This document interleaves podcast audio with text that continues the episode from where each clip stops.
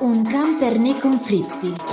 A cura di Atlante delle guerre in primis e Unimondo.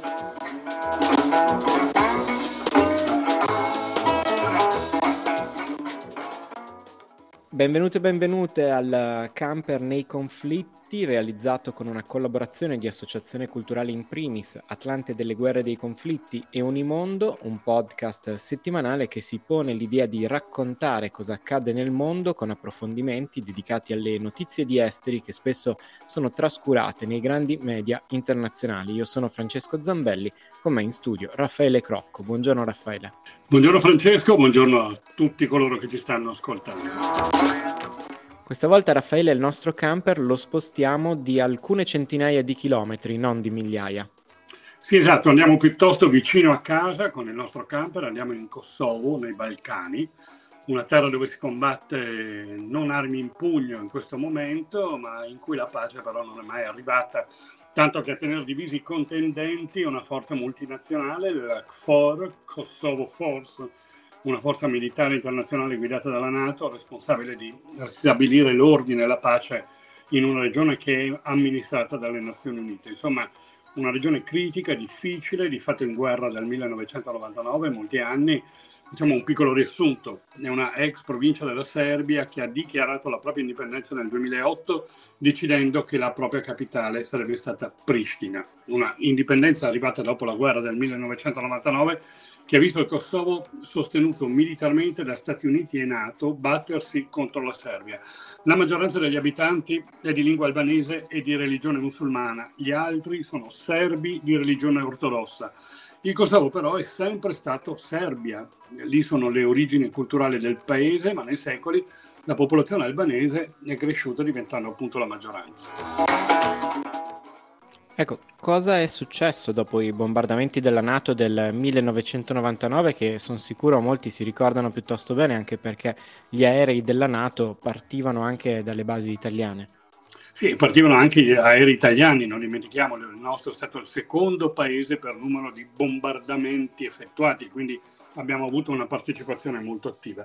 Nel 1999, torniamo appunto a quella data, c'è stata la guerra, la cosiddetta pace sul territorio è tuttora garantita da una missione militare internazionale, appunto lo dicevamo prima, Belgrado e la Russia hanno sempre entrambi rifiutato di riconoscere lo status di paese indipendente al Kosovo, al contrario degli Stati Uniti e dei principali paesi dell'Unione Europea. In realtà non sono molti i paesi che hanno riconosciuto l'indipendenza di Pristina. La Spagna, ad esempio, si rifiuta di farlo per ragioni abbastanza ovvie. Dovesse riconoscere l'indipendenza del Kosovo, dovrebbe riconoscere l'indipendenza della Catalogna, questo agli spagnoli ovviamente non piace. La cosa che preoccupa però è che la crisi permanente del Kosovo sembra riciclare e ricalcare le alleanze internazionali anche della guerra in Ucraina. Con l'inizio dell'invasione nel 2022 la Serbia, che ricordiamolo da sempre alleata della Russia, ha ricevuto missili anticarro, anticarro e veicoli blindati da Mosca. Dalla Cina poi sono arrivati elicotteri d'attacco, da trasporto e droni. L'allargamento dell'arsenale bellico della Serbia preoccupa abbastanza in una regione in cui la stabilità è fondamentale per evitare che la guerra dilaghi in Europa orientale. E come si sono risolte le tensioni interne nel paese tra la popolazione?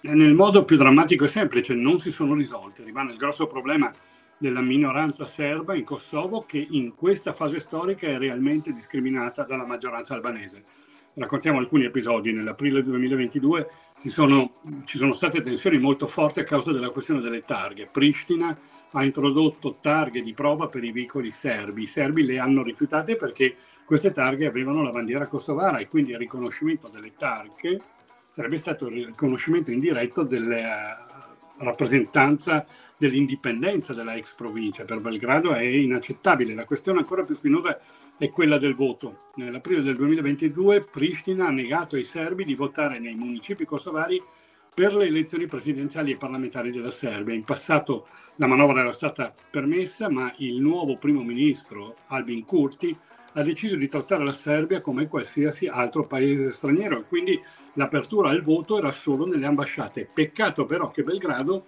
non ha mai aperto un'ambasciata in Kosovo e quindi per evitare il riconoscimento dell'indipendenza e quindi i serbi non hanno potuto votare. Questa è stata ragione di, di ulteriori grandi tensioni. Veniamo alle tensioni delle ultime settimane, Raffaele.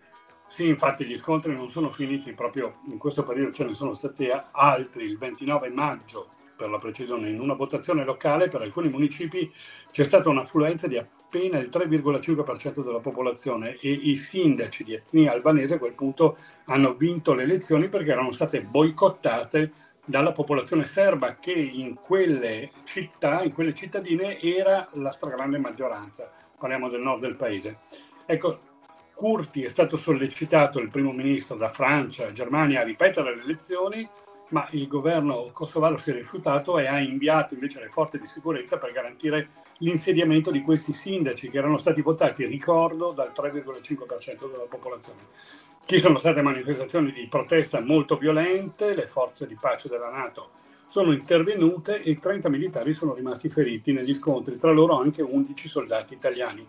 Le tensioni poi sono nuovamente divampate il 13 giugno dopo l'arresto di uno degli organizzatori serbi delle proteste e si sono intensificate nei giorni successivi, quando tre agenti di polizia del Kosovo sono stati arrestati dalle forze serbe. Insomma, c'è davvero grande crisi. I funzionari del Kosovo e della Serbia hanno fornito sempre versioni diverse sul luogo in cui sono venuti gli arresti e sulle accuse. Il presidente Curti, primo ministro Curti, ha accusato la Serbia di aver rapito gli agenti sul suolo kosovaro, mentre il presidente serbo Aleksandar Vucic ha affermato che i tre poliziotti kosovari sono stati arrestati sul territorio serbo, accusando quindi Curti di incitare il conflitto nella regione. Vucic ha poi incontrato gli ambasciatori di Stati Uniti, Italia, Francia, Germania, Gran, Bretagna, l'Unione Europea ha dichiarato di aver concordato misure punitive contro il governo di Curti accusandolo di non avere preso provvedimenti in realtà per disinnescare la crisi. Qui stiamo parlando di una crisi che continua e di una guerra di fatto latente e pericolosa. Ecco, Raffaele, abbiamo già accennato a quanto accaduto nel 1999 con i bombardamenti della Nato, ma da quanto dici sembra evidente che le tensioni abbiano un'origine ben più antica. Vogliamo fare un salto sulla macchina del tempo che il nostro camper ci mette a disposizione e proviamo ad andare indietro di qualche altro decennio? Sì, andiamo ai tempi della Jugoslavia, quindi fra il 1945 e il 1991. Il Kosovo godeva all'epoca di un'ampia autonomia politica e amministrativa dovuta proprio alla composizione etnica a larghissima maggioranza albanese.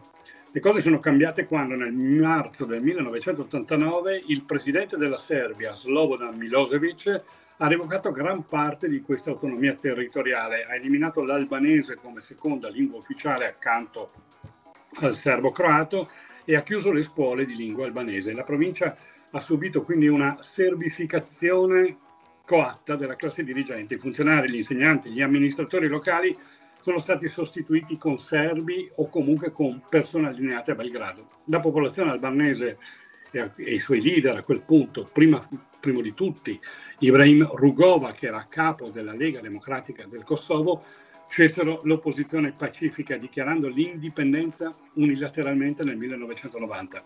Però fu solo l'inizio della guerra di Bosnia-Herzegovina eh, nel 1995 a riportare davvero la ribalta al problema e a scatenare peraltro l'escalation, quando la Serbia diede inizio a un'autentica pulizia etnica, cominciò la resistenza armata, alla guida della lotta si pose l'esercito di liberazione del Kosovo, l'UCK, Stati Uniti e NATO nel 1999 decisero di intervenire attaccando la Serbia e costringendola alla resa. La dichiarazione dell'indipendenza però è arrivata solo molto dopo, il 17 febbraio del 2008 e questa dichiarazione non ha risolto la questione kosovara. La Costituzione serba del 2006, ad esempio, nel preambolo dichiara che il Kosovo è parte integrante del territorio della, della Serbia, dello Stato, riconoscendogli solo lo status di provincia autonoma.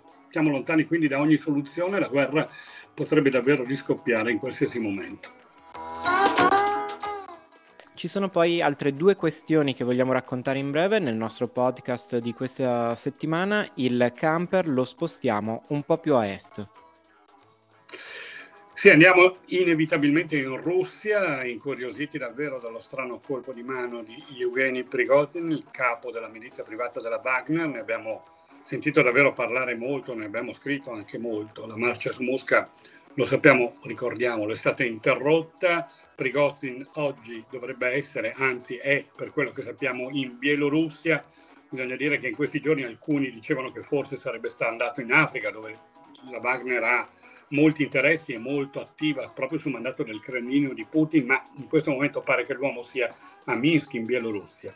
Misteriosi rimangono invece i contenuti dell'accordo che ha fatto desistere Prigozhin dalla sua marcia sulla capitale. Lui, ricordiamolo, nelle polemiche delle ultime settimane aveva sempre evitato di attaccare Putin, accusando invece il ministro della difesa Shoigu di essere il responsabile della cattiva condotta della guerra in Ucraina c'è chi dice che la testa di Shoigu potrebbe cadere proprio nelle prossime ore e per volontà di Putin e questo naturalmente aumenterebbe il mistero del misterioso colpo di mano di questi giorni.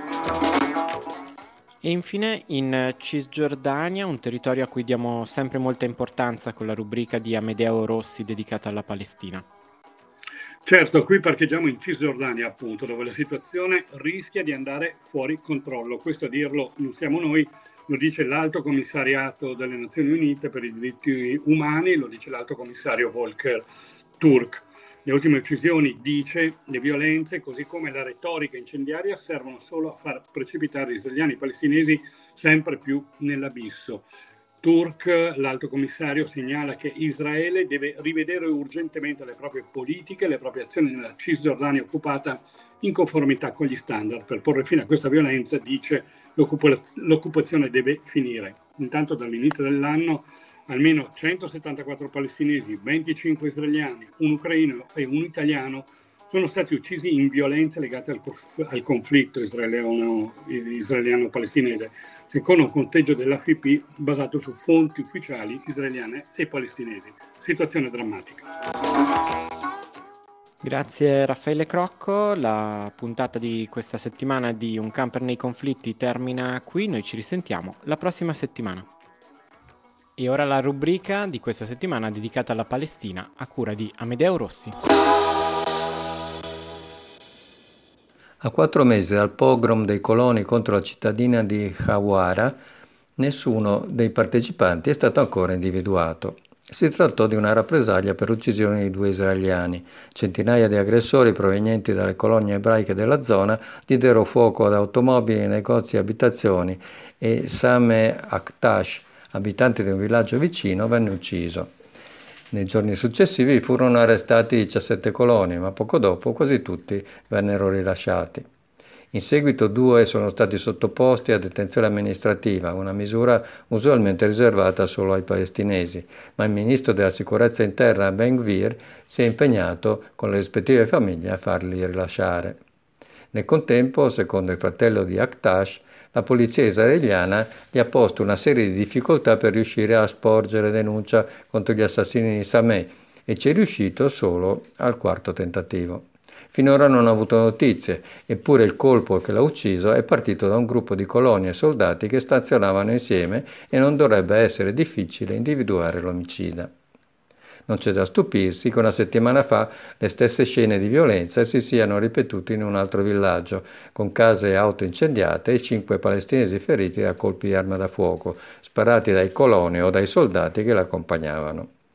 Sapendo di avere garantita l'impunità di essere spalleggiati dal governo, dall'esercito e dalla magistratura, i coloni sono liberi di infierire sulla popolazione palestinese indifesa.